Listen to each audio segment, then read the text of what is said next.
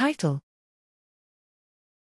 HBM CITEseq, a uniform CITE-seq processing pipeline for the HuBMAP consortium. Abstract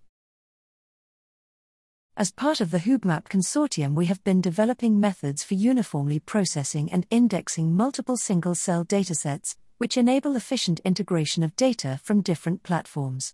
HuBMAP Consortium computational pipelines have so far focused on unimodal data types such as single cell slash nucleus RNA sequencing and single nucleus ATAC-seq.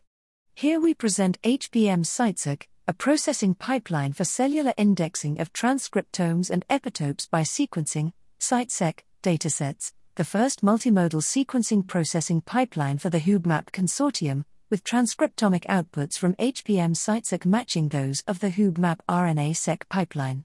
HBM-CITEseq is a CWL workflow wrapping command line tools encapsulated in Docker images. It is freely available on GitHub at https colon slash slash github.com slash hubmapconsortium slash citeseq pipeline.